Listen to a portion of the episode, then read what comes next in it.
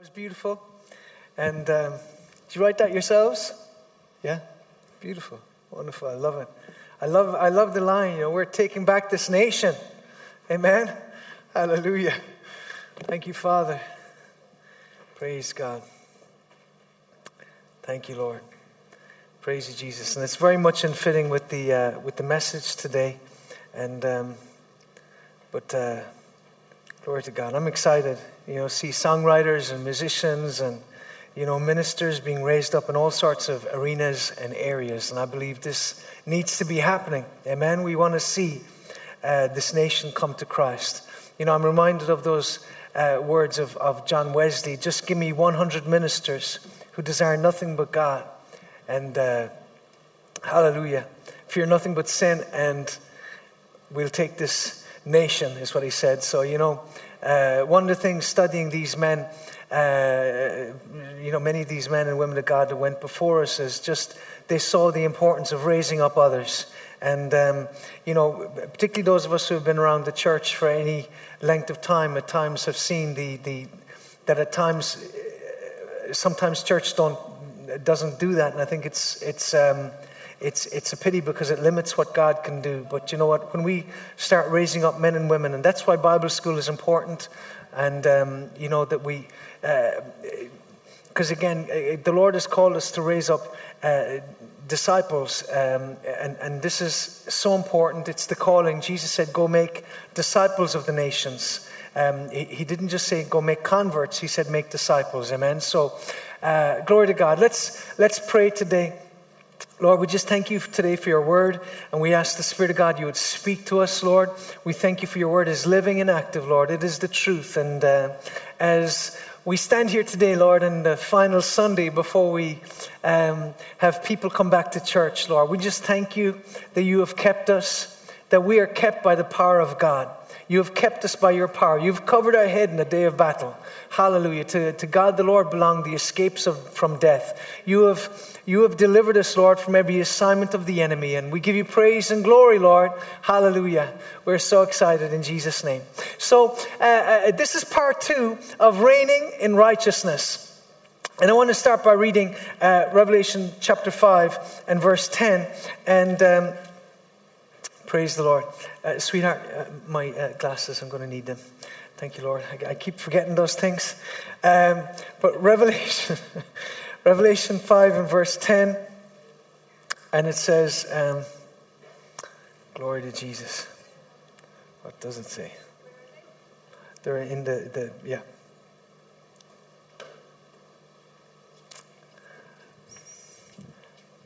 Thank you, sweetheart.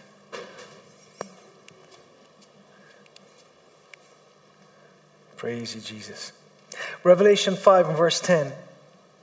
And you've made us kings and priests to our God, and we shall reign on the earth. Praise God. We shall reign on the earth. That's why I just loved that song on Dominion that Ranga and Grace just sang, because it's got that sense of how we're called to reign. And, I believe this message today will set you free from a lot of erroneous ideas that we have taken on board over the centuries. And, this is one of the issues I think the Christian church is dealing with right now is many times we hold certain beliefs, not necessarily because they're in the Bible, but simply because we believe that way for hundreds of years. But the Bible here says, we shall reign. But it doesn't say, it doesn't just say in the next life. Romans 5:17 says, much more those who receive abundance of grace and the gift of righteousness shall reign as kings in life by one man, Jesus Christ. And another verse that says, shall reign as kings in life by one man, Jesus Christ. And so, it doesn't relegate it to the next life, because too many times I think as believers, we push everything off until the next life. And... for if by one man's offense death reigned through the one, much more those who receive abundance of grace and the gift of righteousness. So let's understand, righteousness is a gift. It's not something you earn or merit or are rewarded. It's not something you will ever be worthy of. It's not something you will ever attain to. And I think it's important because some Christians think that, you know, if they do enough good deeds, they'll somehow attain to righteousness. And it's completely unbiblical, because it says, the gift of righteousness shall reign in life through the one man, Jesus Christ. So here the Bible says that we will reign in life.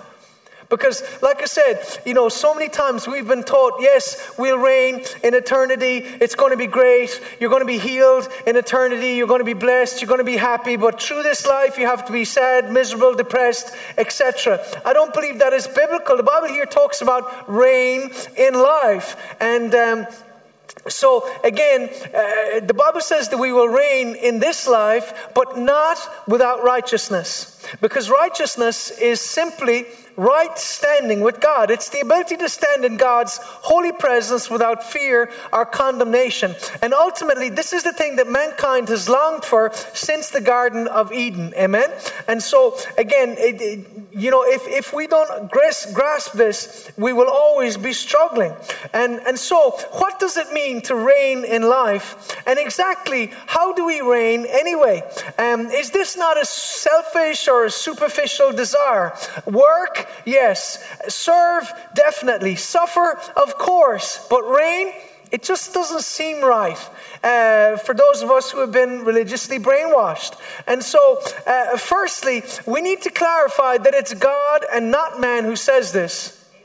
So, again, I just ask you, stick with me with this message. I know for some of you may be a little uncomfortable or challenging, or maybe you even get mad and end up cursing at the TV. I don't know. But you know what? Truth will set you free, the Bible says. And like I said, it's important that we see what does the Word of God says, because here it's God and not man who says that we will reign. And so you can go through all sorts of protracted explanations and exemptions, but the truth is God says that we will reign.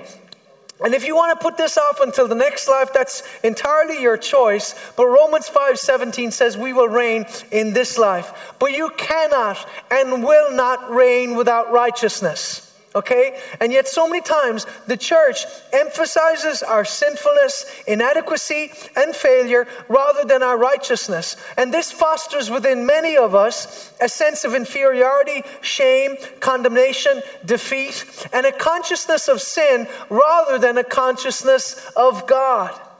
Amen? We must be conscious of God. And of course I believe in repentance. Of course I believe in living holy. But in many instances, I think as the church, we place such an emphasis upon sin and upon, you know, where we're coming from, that we forget about where we're going to and who we are in Christ. So I appreciate in Mark 1:15, Jesus said, repent. First words of Jesus, repent. But he also said, repent and believe the gospel. So I think it's important to take it in context. Jesus said, repent and believe the gospel. Believe what? Believe in the new birth and the power of the righteousness or right standing that you have been afforded through faith in Christ, the righteousness that we find at the foot of the cross. Because until you appropriate the righteousness that is yours in Christ, you know, you will always struggle. Amen?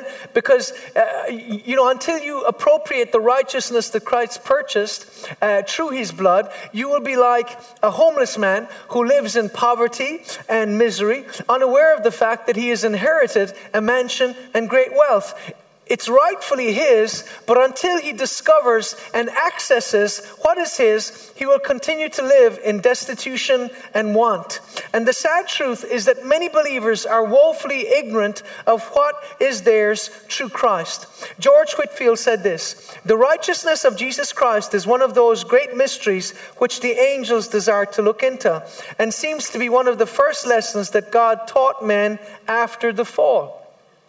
And so, you know, one of the first lessons God taught to mankind after the fall of man was righteousness. Well, why did God teach man about righteousness? Because he wants us to come into his presence more than even we want to come ourselves. Genesis 3:21 says he clothed them in skins of an animal. What was the first thing that happened after Adam and Eve sinned? They saw they were naked. They hid from God. They no longer felt, you know, confidence in his presence. The first thing God did after they sinned, you know, he clothes them with skins. But in order to have skins, an innocent animal had to die. You see, blood had to be shed, thus revealing the way into God's presence. God cares for us. He's our provider, and he has made a way through the blood. Hebrews 9:22. In fact, the law requires that nearly everything be cleansed with blood, and without the shedding of blood, there is no forgiveness. The New King James. And according to the law, almost all things are purified with blood, and without shedding of blood, there is no remission. Leviticus 17:11, for the life of the flesh is in the blood, and I've given it to you to make atonement for your souls upon the altar. For it is the blood that makes atonement for the soul. The New Living, for the life of the flesh is in the blood. I have given it to you, the blood on the altar, to purify you, making you right with the Lord. It is the blood given in exchange for a life that makes purification possible. And so we see all through the Old Testament the principle of the priest offering the blood on behalf of the people, because God knows that there's literally no other way into his presence than through the blood. All of our righteousness is as filthy rags. Isaiah 64:6. For we are all as an unclean thing, and all our righteousness are as filthy rags. And we do all fade as a leaf, and our iniquities, like the wind, have taken us away. Let me read this quote by Charles Spurgeon. Self-righteousness exclaims, I will not be saved in God's way. I will make a new way to heaven. I will not bow before God's grace. I will not accept the atonement which God wrought out in the person of Jesus. I will be my own redeemer. I will enter heaven by my own strength and glorify my own merits. The Lord is very wroth against self-righteousness. I do not know of anything against which his fury burneth more than against this, because this touches him in a very tender point. It insults the glory and honor of his Son, Jesus Christ. That is a very powerful quote. You know that our self-righteousness insults the honor and glory that belongs to Jesus Christ. And so we must never dishonor Christ by trying to save or recommend ourselves to God. We are saved by grace and grace alone. The moment we start trying to save ourselves or start trying to improve ourselves or start trying to perform to somehow earn something or to earn our own self-righteousness, what we are saying to God is, Lord, I don't need the cross. I can save myself. And so many times we feel we're very sincere and we're very devout in what we're doing. But what we're doing is we're actually insulting God, because we're not taking at face value what Christ did on the cross. Amen? And so it is by grace. Romans 3:21 in the Holman Bible says, but now apart from the law, God's righteousness has been revealed, attested by the law and the prophets. That is God's righteousness through faith in Jesus Christ, to all who believe, since there is no distinction, for all have sinned and fall short of the glory of God. They are justified freely by his grace through the redemption that is in Christ Jesus. God presented him as a propitiation through faith in his blood to demonstrate his righteousness. Amen. His righteousness, not your righteousness, his righteousness, not the righteousness of your church or denomination, his righteousness. To demonstrate his righteousness, because in his restraint, God passed over the sins previously committed. God presented him to demonstrate his righteousness at the present time, so that he would be righteous and declare righteous the one who has faith in Jesus. Hallelujah. So that he would be righteous and declare righteous the one who has faith in Jesus. I don't know about you, but when I die, I want to die in the righteousness of Christ, not in the righteousness of John. Because the righteousness of John or the righteousness of Joanna or anybody else will not stand the fires of eternity. The only righteousness that will present you before God, holy, blameless, and unreprovable, is the righteousness of Jesus Christ. You see, when you discover that God has declared you righteous through Christ, your prayer life will literally soar. Your prayer life will be transformed when you discover that you're righteous, because no longer will you spend your prayer time telling God what a miserable, low-down dog you are. Rather, you will be thanking him that he made you righteous, that you have access, and that you can now come boldly before God's holy throne of grace. Amen? That's why Hebrews chapter 4 says, Therefore, since we've got a great high priest who's passed through the heavens, Jesus, the Son of God, let us hold fast our confession, for we do not have a high priest who cannot sympathize with our weaknesses, but one who is all points tempted as we are, yet without sin. Let us therefore come boldly to the throne of grace, that we may obtain mercy and find grace to help in time of need. The Bible says come boldly. It doesn't say come, oh God, oh I'm so sorry, I'm so miserable, I'm such a worm of the dust, I'm so unworthy, oh Lord have mercy, oh God. Do you think that glorifies God? No, it does not insult him, because you are saying what Jesus did on the cross was not enough for you. But when you discover that you're the righteousness of God, you can come into his presence, say, Lord, thank you. I can come into your presence. I'm righteous in your sight. I know I've made mistakes. I know I've failed, but I thank you, Lord. You said, if we confess our sins, you're faithful and just to forgive us our sins and cleanse us from all unrighteousness. I don't feel like I'm forgiven, but I know I am because your word says it. We have to stop living by feelings and start living by faith. And that's the first point. Righteousness is by faith in the finished work of Christ. And I just want to quickly go over the points we made last week. Charles Spurgeon again. The greatest enemy to human souls is the self-righteous spirit, which makes men look to themselves for salvation. So if you're looking to yourself, it's because you're full of religion and self-righteousness. On Christ, the solid rock I stand, all other ground is sinking sand. Romans chapter 1 and verse 14. Paul here says that he's not ashamed of the gospel.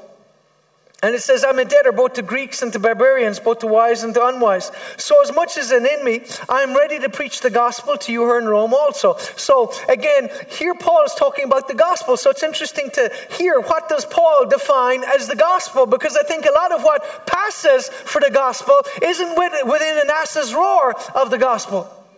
Okay, here Paul defines the gospel, and he said, for I am not ashamed of the gospel of Christ, for it's the power of God to salvation to everyone who believes, for the Jew first and also to the Greek. So again, while I'm talking about righteousness, I'm not talking about much of what, the kind of psychobabble that has become popular in certain circles, trendy circles of the church. I think we need to come back to basics, and we need to hear, what does Paul define as the gospel? And first thing he defines is as salvation. And as the church, we need to get back to focusing on salvation as opposed to all of these irrelevant, side issues that have nothing to do with the gospel. Amen? And so he said, for it is the power of God to salvation to everyone who believes, for the Jew first and also for the Greek. Amen?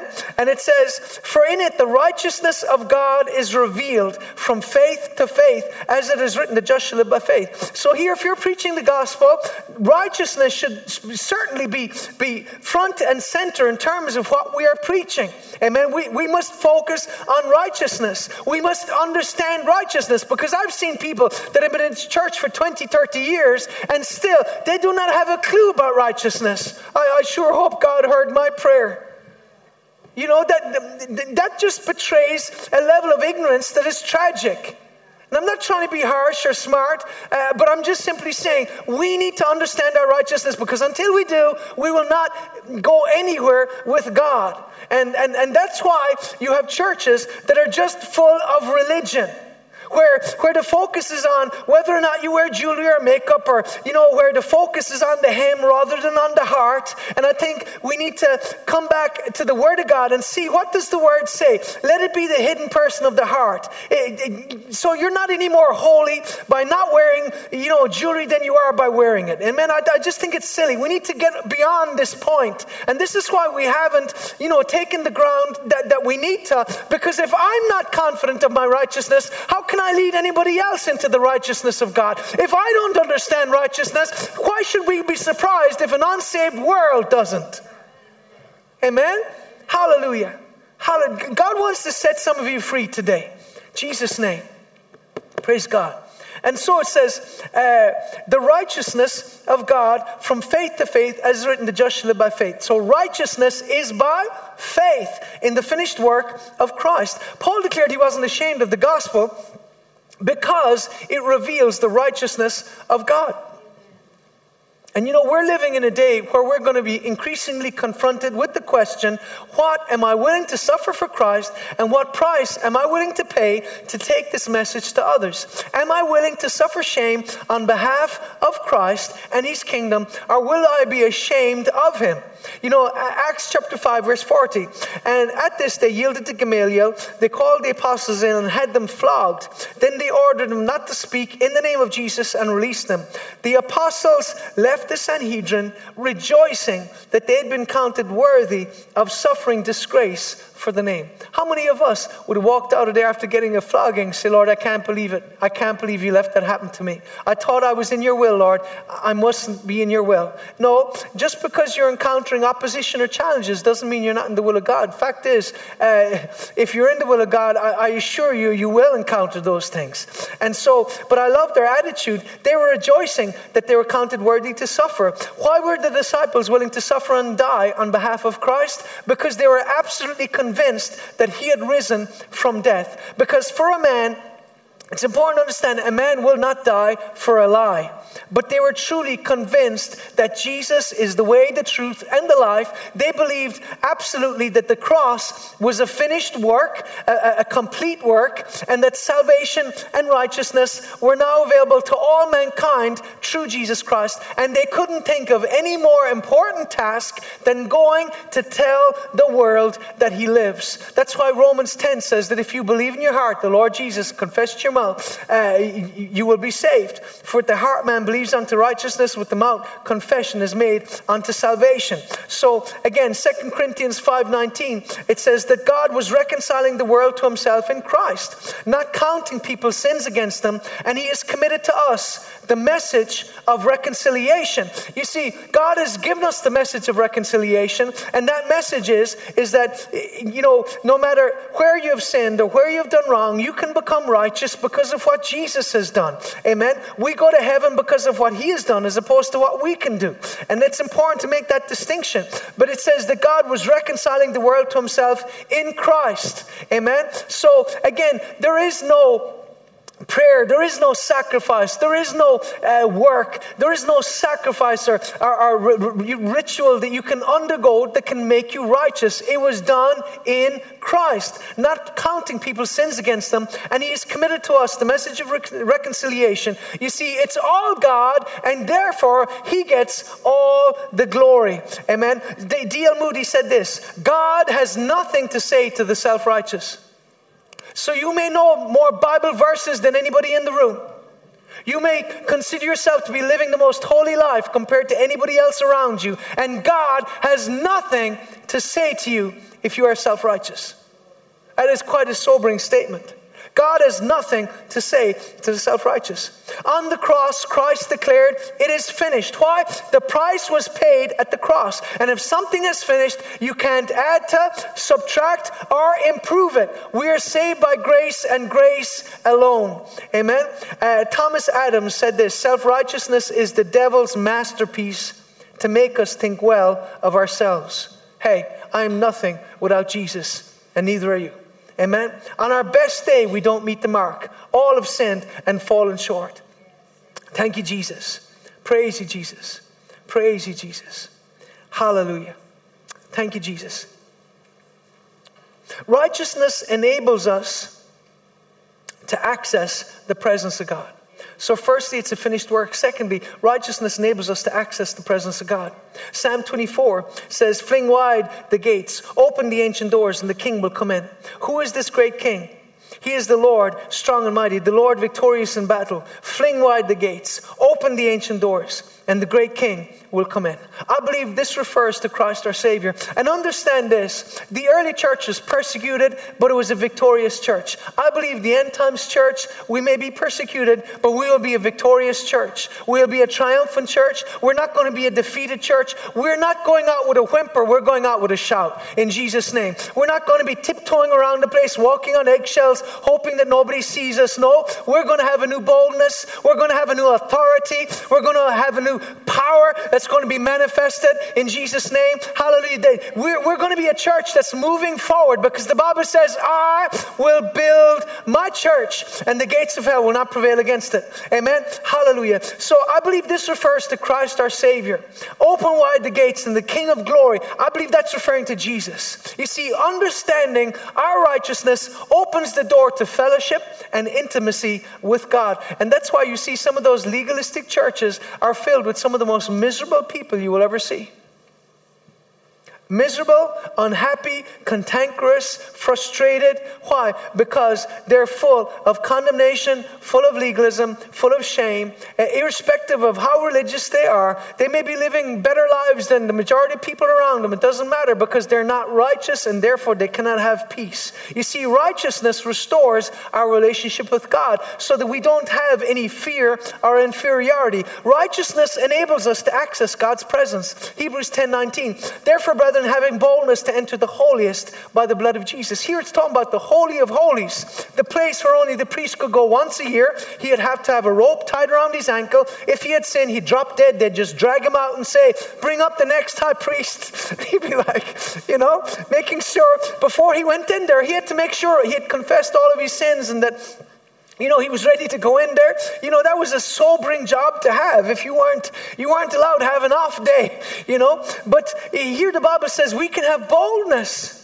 I'm sure the priest, when he went in there, a high priest once a year, I'm sure he was shaking. I'm sure he had a degree of fear and anxiety. But the Bible says we have boldness to enter into God's holy presence. Why? Because of the blood. Because we are righteous. Because of Jesus. Could somebody say, thank you, Lord?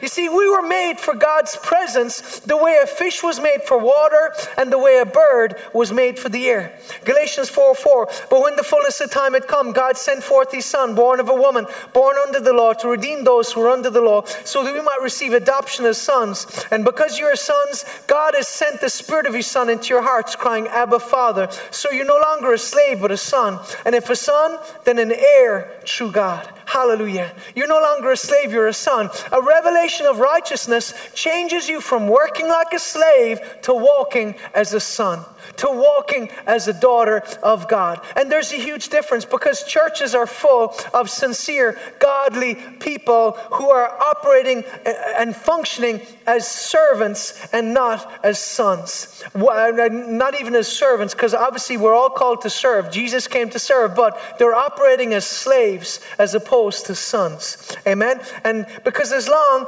as you walk and work and think like a slave, you can never enter into the fullness of what God the Father has for you. Why? He's a father, not a slave owner. And yet, if you were to look at some churches and how people operate, you would think that God is a slave owner. He's not. He's a father. Jesus said, when you pray, say, our Father. Jesus Christ is now our righteousness. You're not a slave, you're a son. Amen? And it sets you free from legalism. And that's what I pray today, as some of you are listening, that God will set you free from legalistic thinking. I'm not talking about getting a license to sin. When you understand your righteousness, you will live holy. And until you do, you will have all sorts of bondages in your life. You see, the third point is this. Righteousness permits God's power to flow in and through your life. James 5:16. Confess to one another, therefore, your faults, your slips, your offenses, your sins, and pray also for one another that you may be healed and restored to a spiritual tone of mind and heart. The earnest, heartfelt, continued prayer of a righteous man makes tremendous power available, dynamic in its working. That's the amplified version of James 5:16. Hallelujah. The earnest, heartfelt, continued prayer of a righteous man makes tremendous power available. And I'm in its working. You see, righteousness gives us confidence in prayer and enables us to believe God big. You know, that's why we're doing this. We joined in with this day of prayer all over Ireland and the UK, Republic and Northern Ireland, Scotland, England, Wales. We're going to be praying. We're going to be lifting our voices in prayer. You might say, Pastor John, you only had a day of prayer a month ago. So You know, I believe there's a greater realm of prayer God wants us to step into. You look at any of the men and women of God who walked in revival, they were men and women of prayer. You know, Charles G. Finney, you know, he had a man called Brother Nash would go into a town, you know, days or even weeks before he'd come to that place, and that man would lock himself in the room. And for days and days and days, he would do nothing other than groan. He would groan and lie on the floor and pray and get into deep intercession. And you know what? Finney would turn up, and the power of God would just touch that place. People would be falling down in bars without even having heard the gospel, falling down in conviction. Fact is, his train went through one town, I think it was in New York one time, he was on his way somewhere, and it's just because his train was passing through the town came under deep conviction. People were falling down in bar rooms in repentance and conviction of their sin because of what that man carried, but it was rooted in prayer. And this is what the church needs to rediscover. We need to rediscover how to pray. Amen. But you can't pray with boldness if you don't understand your righteousness. So it's all related to each other. Amen. Righteousness gives us confidence in prayer and enables us to believe God big. Job 33:26, he restores to man his righteousness. He's a God of righteousness and restoration. And he will do great things in your life because righteousness causes your faith to literally come alive, because you can't believe God for a miracle as long as you're filled with shame and condemnation. But whom the Son sets free is free indeed. Hallelujah. And the first thing he sets you free from is guilt and shame and condemnation and legalism. Amen. So righteousness sets you free from fear and inferiority, from guilt and shame. Hebrews 12 talks about looking onto Jesus, the author and finisher of our faith. You see, as I stand at the cross and behold Christ, my righteousness, I lose sight of what I've done or where I've failed. My past loses power to determine my future. My heart swells with pride as I look at Christ, my Savior, taking my place, bearing my sin, because he is my righteousness. He is my peace. He is my hope. In him, I am free. And you know, much like many of you watching today, I spent much of my Christian life, and I'll say this, I'm saved now 30 years. Excuse me. I'm saved 30 years, and much like many of you who are watching today, I spent much of my life beating myself up, full of shame and condemnation, never feeling like I measured up, always feeling inadequate. And this is the reason why many of you are always asking others to pray for you rather than praying yourselves. And of course, there's a time and a place to request prayer, but sometimes people are asking for prayer simply because they don't believe they're righteous, and therefore they don't believe that God hears their prayer. Oh, he'll hear her prayer, he'll hear his prayer, but he wouldn't hear mine, and that's not biblical. William Gurnall, 1617 to 1679, he was an English Puritan, author of The Christian in Complete Armor. And he said this, "Thou must be righteous and holy before thou canst live righteously and holily." Some of you might be saying, "Pastor John, why are you quoting all these dead people?" Because when I read what they said, it stirs something in my soul. And it feeds something in my soul. Because these men and women walked in something that many of us are not walking in today. And I want to step into it. And I hear it in their words. You know, and I hear Wesley or Whitefield or these others. There's something that these men carried, something, Finney. And hallelujah, I want to see it. I want to see a move of the Spirit in this generation. I don't want to hear about the Hebrides and about Wales and about... I want to see it in this generation. I would have lost heart unless I believed that I would see the goodness of the Lord in the land of the living. Glory to God. I don't want to wait till heaven. I want to see it now. I want to see the fire fall now in my generation. Elijah saw the fire God fall in his. The Bible says David served God in his generation. I want to serve God in mine. And I want to see my generation come to Christ. I'm not comfortable with multitudes of people going to hell. I don't want to carry on church as usual. I want to see a move. I want to see people genuinely touched by God, genuinely set free from their addictions and their bondages, their eyes being opened to know the hope to which they've been called. I don't want religion.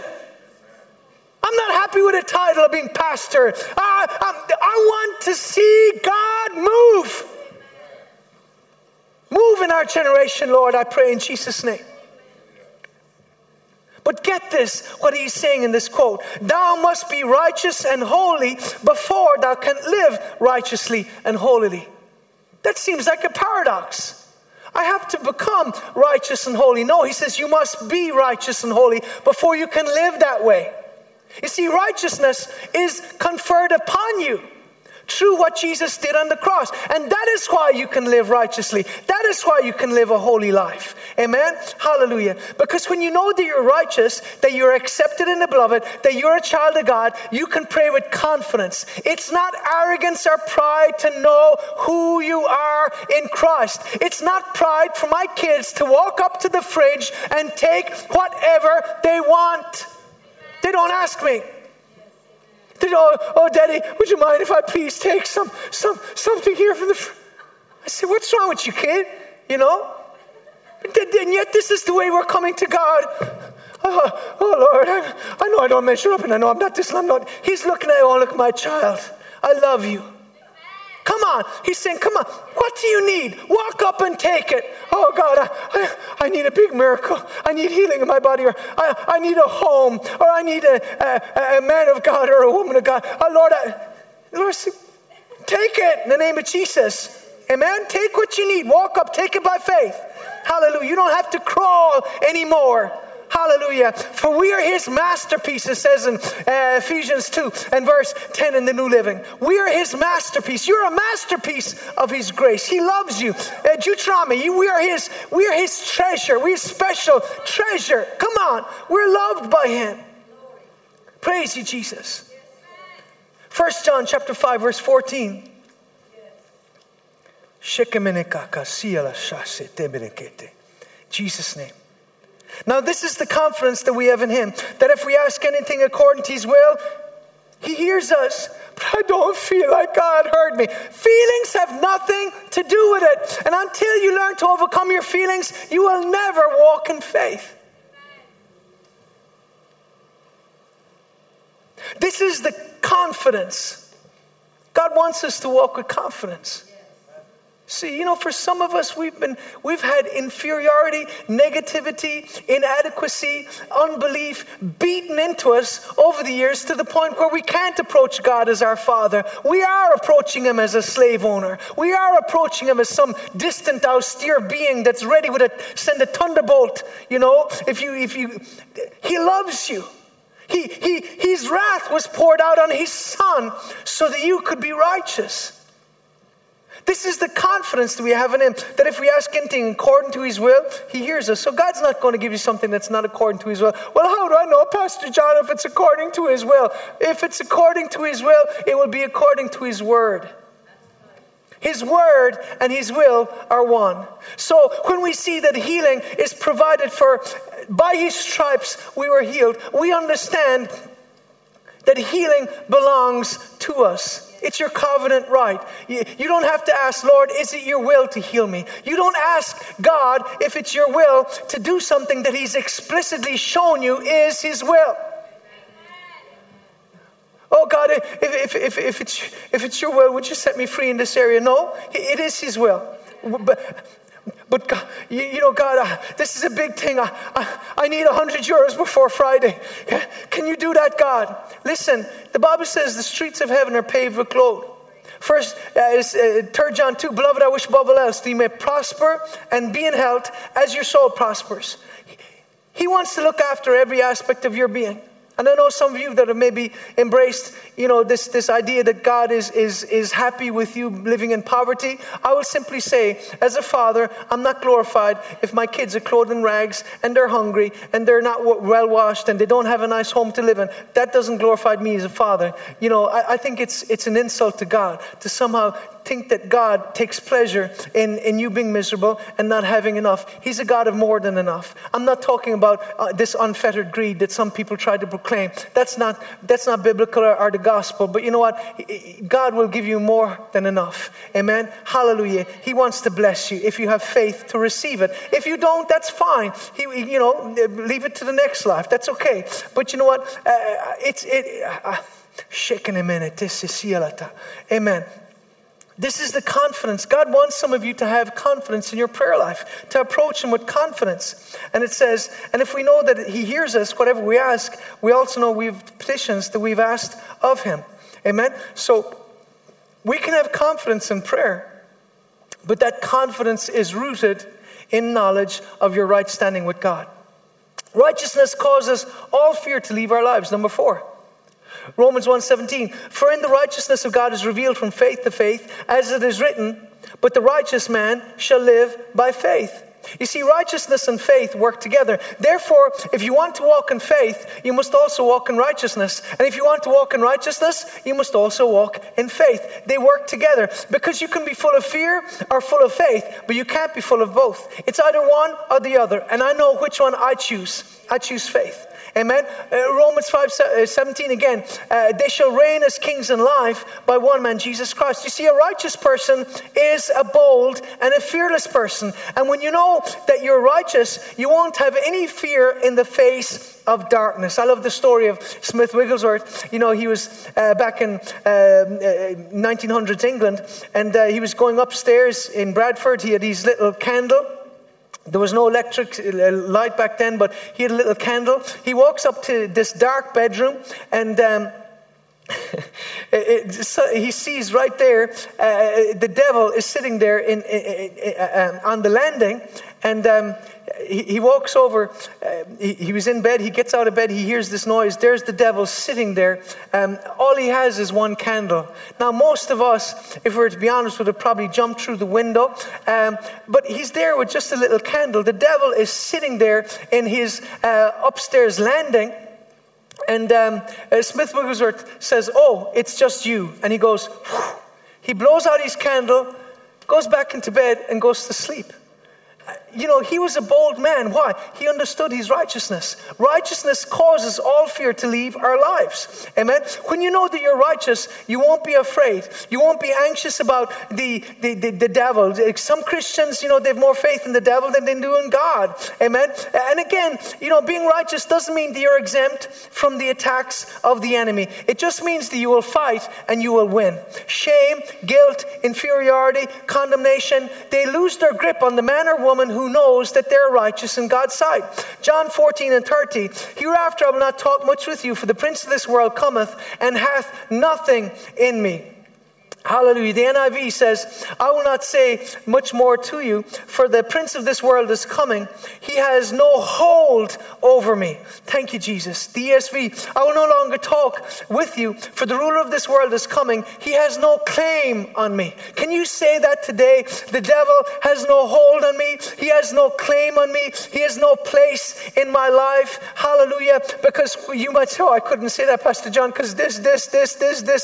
No, when you know you're righteous, the enemy has no access to your life. When you know you're righteous, you might say, yes, I did those things, but they've been wiped out. I'm righteous, I'm forgiven, I'm free. They no longer exist except in my own mind. Because when you know you're righteous in God's sight, bondages break and demons flee. You see, Christ commanded storms to cease, lepers to be cleansed, demons to leave, even the dead to rise. And he did this as a righteous man because he had no sense of fear, inadequacy. He wasn't intimidated by darkness or death. He was bold.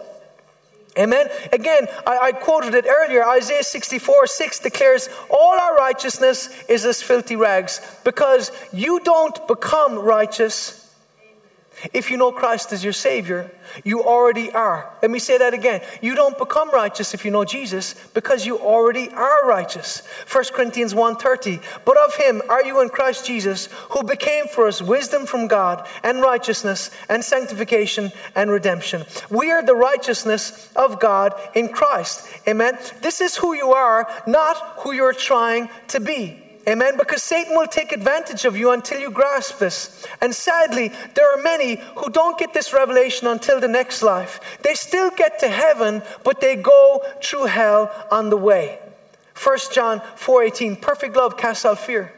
Like I said, there are some people, like I said, who don't understand their righteousness. Yes, their faith is in Jesus, But they're, like I said, full of fear, shame, condemnation. It's not until they get to heaven. You know, the Bible says that God will wipe away every tear from their eyes. I wonder, are those tears of regret, you know, that people feel when they realize what God would have done in their life if only they understood their righteousness, if only they understood what was theirs in Christ. Amen? That people who lived way below what God had called them to accomplish or to have or to walk in, you know, let me read this by A.W. Tozer. Brethren, our Lord is more than able to take care of our past. He pardons instantly and forgives completely, and his blood makes us worthy. The goodness of God is infinitely more wonderful than we will ever be able to comprehend. You see, you need to confess and believe what the Bible says about you as opposed to what you feel. Declare, I'm the righteousness of God in Christ.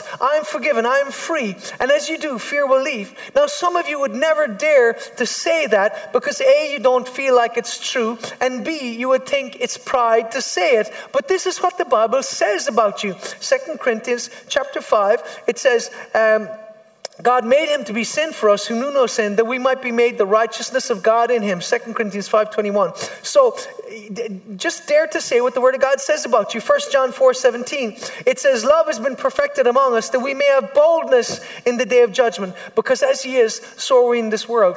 For quite a lot of my Christian life, I was very fearful about the return of Christ. I was very fearful that I would not be ready, that I hadn't done enough, and that maybe God would look at me and say, well, why didn't you do this, that, or the other? The Bible says that we have boldness in the day of judgment, not because we've done everything right. I know I certainly have.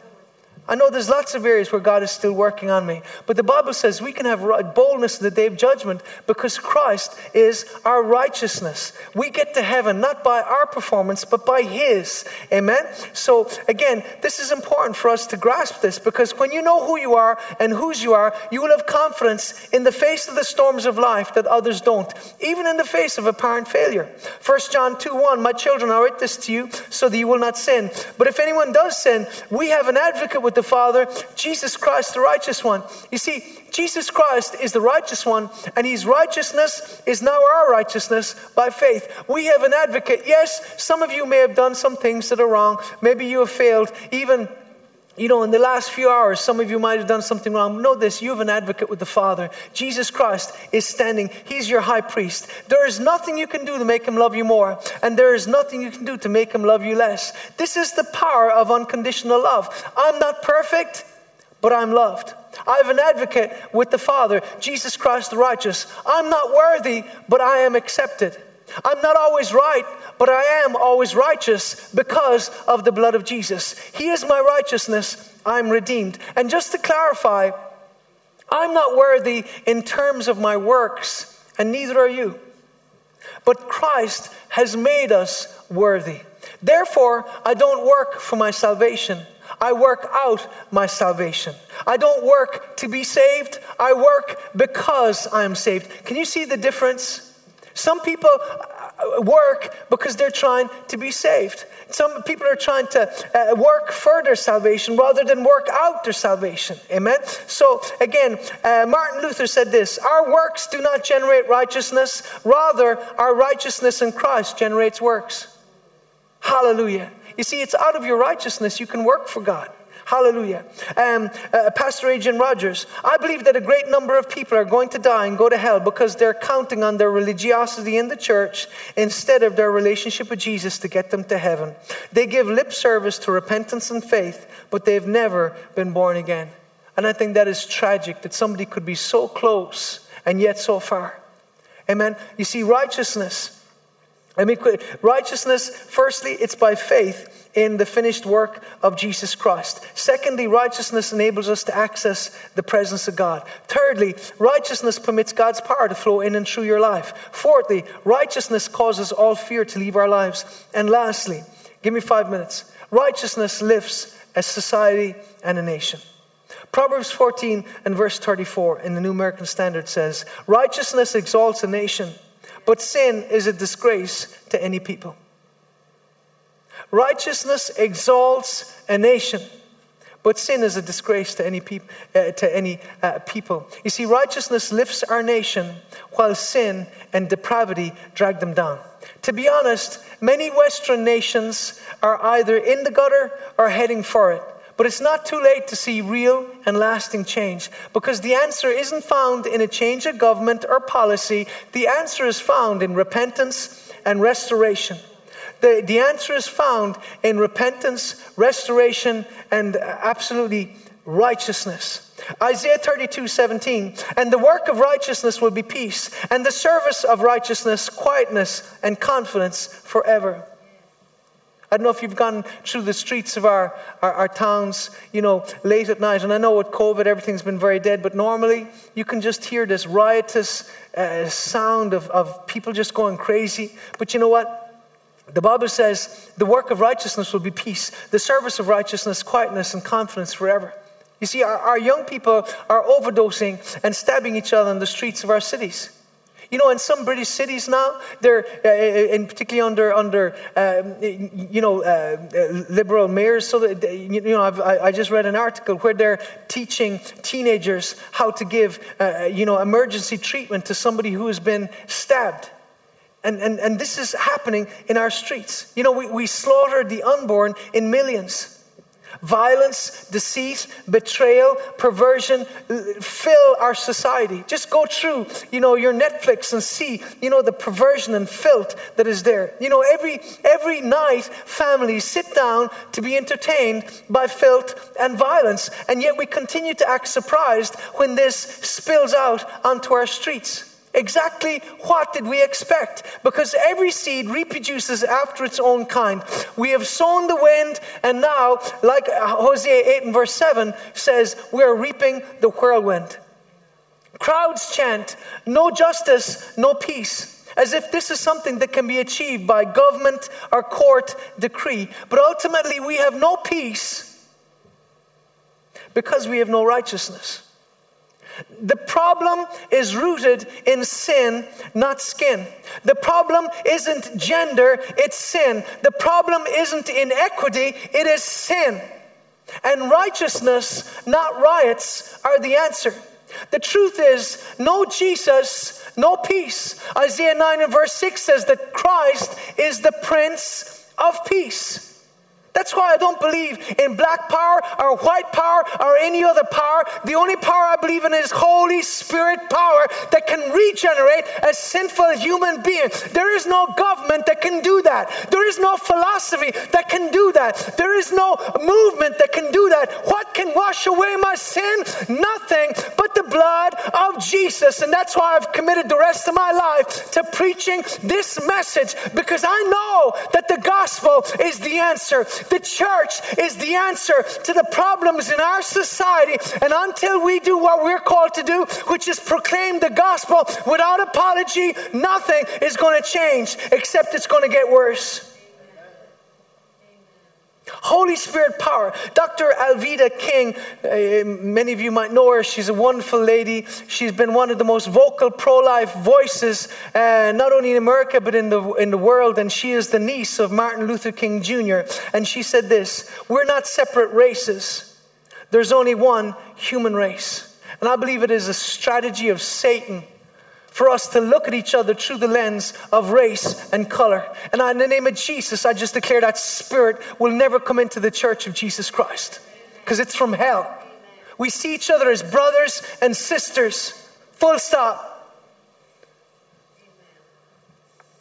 Malachi 4:2 says that Jesus is the Son of righteousness. And if we will only exalt and enthrone him in our lives, in our families, our churches, our nations, he will shine his everlasting light, hallelujah, through our societies. I know some of you don't believe me, but Jesus is the only answer. He's the only answer to the predicament our generation finds itself in, because we have turned from God and we need to turn back. And I declare that today over Ireland. We have turned from God. We danced in the street to celebrate gay marriage. We danced in the street to celebrate the right to kill little unborn babies. We need to turn back to God. The answer isn't found in religion. The answer is found in a relationship with the living God. You know the Me Too movement? Some of you saying, John, you've pressed just about every button. Well, some of these things need to be said because there's a spirit behind some of this. The Me Too movement is the logical conclusion to the so-called sexual revolution. We have cheapened and commodified sex. We've disconnected it from any sense of purpose or commitment. We have mocked marriage. We've denied biology. And yet we act surprised at the collateral damage in people's lives. We have made sex the center of our culture rather than love, truth, and righteousness. And now we're reaping the harvest of the seed that we have sown in broken lives, dysfunction, despair, and a society that is literally coming apart at the seams. Law will not fix this. Politicians will not fix this. Only a return to truth and righteousness. That's why we've got to get off these dumb 15-minute little sermonettes acting like that's going to change anything. Or you've got, I had people telling me over this lockdown, oh, Pastor John, you shouldn't preach over 15 minutes because it's online. Listen, this is the word of God. It is the truth that will determine where you spend eternity. And I made the decision after spending the next 10 years preaching on a camera, I'm going to do it. I'm going to take time because the Word of God deserves our time. It deserves our attention. People walk into a cinema, sit down there, watch The Lord Rings for 3 hours, won't even get up for a pee. If you come into church after 30 minutes, you're getting you're shifting your seat. Is this guy ever going to end? Hey, I'm only starting. Praise you, Jesus. Come on. Just pray in the Spirit for a minute. Lord, we want to see a revival. We want to see a move of your Spirit. Glory to God. Praise you, Jesus. I'm just getting started because, next week we're going to have people in this place. Oh, hey, you better put on your seatbelt next week. Glory to Jesus. Amen. Hallelujah. Praise you, Jesus. Isaiah 58:12, those from among you shall build up the old waste places. So, and again, let me just address this. I appreciate this 2021. But you study any of these men and women. Charles Finney used to preach for 2 hours. Wesley and Whitefield, some of their sermons were probably 1.5 hours. I've read them. I'm just simply saying we need to make an adjustment in our heart for his word. And we need to come ready. And I just want to speak to you if you're watching. You're intending coming next week. Come ready to worship. Come ready to hear. Come ready to have your life transformed by the word of God in Jesus' name. Amen. Hallelujah. Isaiah 58:12. Those from among you shall build up the old waste places. You shall raise up the foundations of many generations. And you shall be called the repairer of the breach, the restorer of streets to dwell in. Our streets. We need to see restoration. Look at what's happening in our streets. The despair, the suicide, the brokenness, the abuse, the dysfunction. We are called to make a change. Righteousness will rebuild our homes, our towns, our cities, and our nations.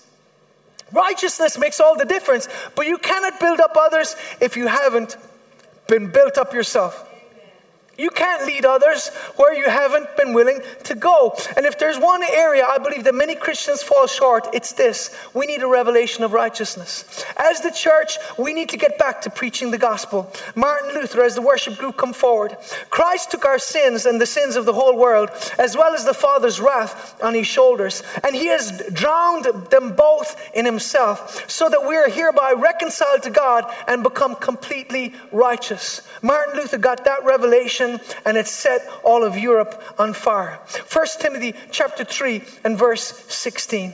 My last Bible verse. I want to read it here in the Passion. And it says, the mystery of righteousness. For the mystery of righteousness is truly amazing.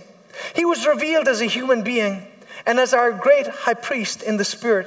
Angels gazed upon him as a man, and the glorious message of his kingly rulership is being preached to the nations. I quoted it today at the cross, our service at the cross this morning. The word Savior appears, I think it's about 33 times in the Bible. The word Lord appears 433 times. You see, Savior has to do with earth. Lord has to do, hallelujah. Savior has to do with heaven. Lord has to do with earth. So we're talking about the glorious message of his kingly rulership. Is Jesus your ruler? It's been preached to the nations. Many have believed in him, and he has taken them to heaven and has ascended into the place of exalted glory in the heavenly realm. Yes, great is this mystery of righteousness. Great is this mystery of righteousness. It's a mystery because sadly, so many have missed it. But the Bible reveals the secret to this divine mystery. It's that righteousness is now ours through faith in Christ. You know, many have concluded that this verse of 1 Timothy 3:16 was actually an ancient hymn sung by the early church, because a lot of it is very poetic and it rhymes, in the Greek. And yes, if it was an ancient hymn, I believe it's because the early church leaders wanted believers to memorize this vital revelation, the mystery of righteousness. I pray God will bring every one of us to a place of deep understanding of our righteousness in Christ, because it's only then that we will reign in life. Let me finish with this quote by Jonathan Edwards, the great American revivalist. "If there be ground for you to trust in your own righteousness, then all that Christ did to purchase salvation and all God did to prepare the way for you is in vain." You see, we can't trust in our righteousness. We must trust in his. Hallelujah. Christ is our righteousness. We trust in him. We look to him. We wait on him. Praise you, Jesus. And so I just want to give you an opportunity today. I'm going to pray for you to receive Christ in a moment. But I know there are some who are watching me and you have said, "Pastor John, that describes me. I've lived my Christian life full of condemnation, full of shame, full of feelings of inadequacy, of failure. Of my prayer life simply consists of me saying, I repent, I repent, I repent, I repent, I repent to this, I repent to that. Oh, Lord, forgive me for this and forgive me for that. And oh, Lord, I'm so unworthy, and I'm so this and I'm so that." Listen, I believe in repentance, but you know what? God wants us to step beyond repentance into the righteousness that he has conferred upon us through Christ. And so, Lord, I pray in Jesus' name, could you just lift your hands to the Lord right now? The Bible says there is no condemnation for those who are in Christ Jesus. Hallelujah. Doesn't mean that you haven't done things wrong. It doesn't mean that you haven't fallen short in some areas. It just simply means that God has covered it through Christ. His blood covers your sins. It washes them away. And you are now righteous in God's sight. So you can walk right into God's presence because you're his child. You can have a confidence the way my little children just walk to the fridge or walk to take food or do whatever they're my children. I love them. Everything I have is theirs. It belongs to them because they're my sons, they're my daughters. Well, you're a son and you're a daughter of the King. And so the first step, I want to give you an opportunity. If you've never accepted Jesus as your Savior, just pray this simple prayer. Say, "Lord Jesus Christ, I believe in my heart that you were born of a virgin, that you lived a perfect life, and that when you died on the cross, you died in my place, bearing my sin and shame. Come into my heart, Lord Jesus Christ, and forgive me of my sins. I accept you as my Lord and Savior." And I want you to lift your hands to the Lord. Say, "Thank you, Jesus, for the blood you shed. You took my place on the cross. You have been made unto me righteousness. I receive your righteousness today. I declare I'm the righteousness of God in Christ. I declare my past is forgiven because your blood has cleansed me. I declare I'm a child of God. My name is written in the Lamb's Book of Life. Heaven is my home. I have everything to rejoice about because I am righteous because of the cross."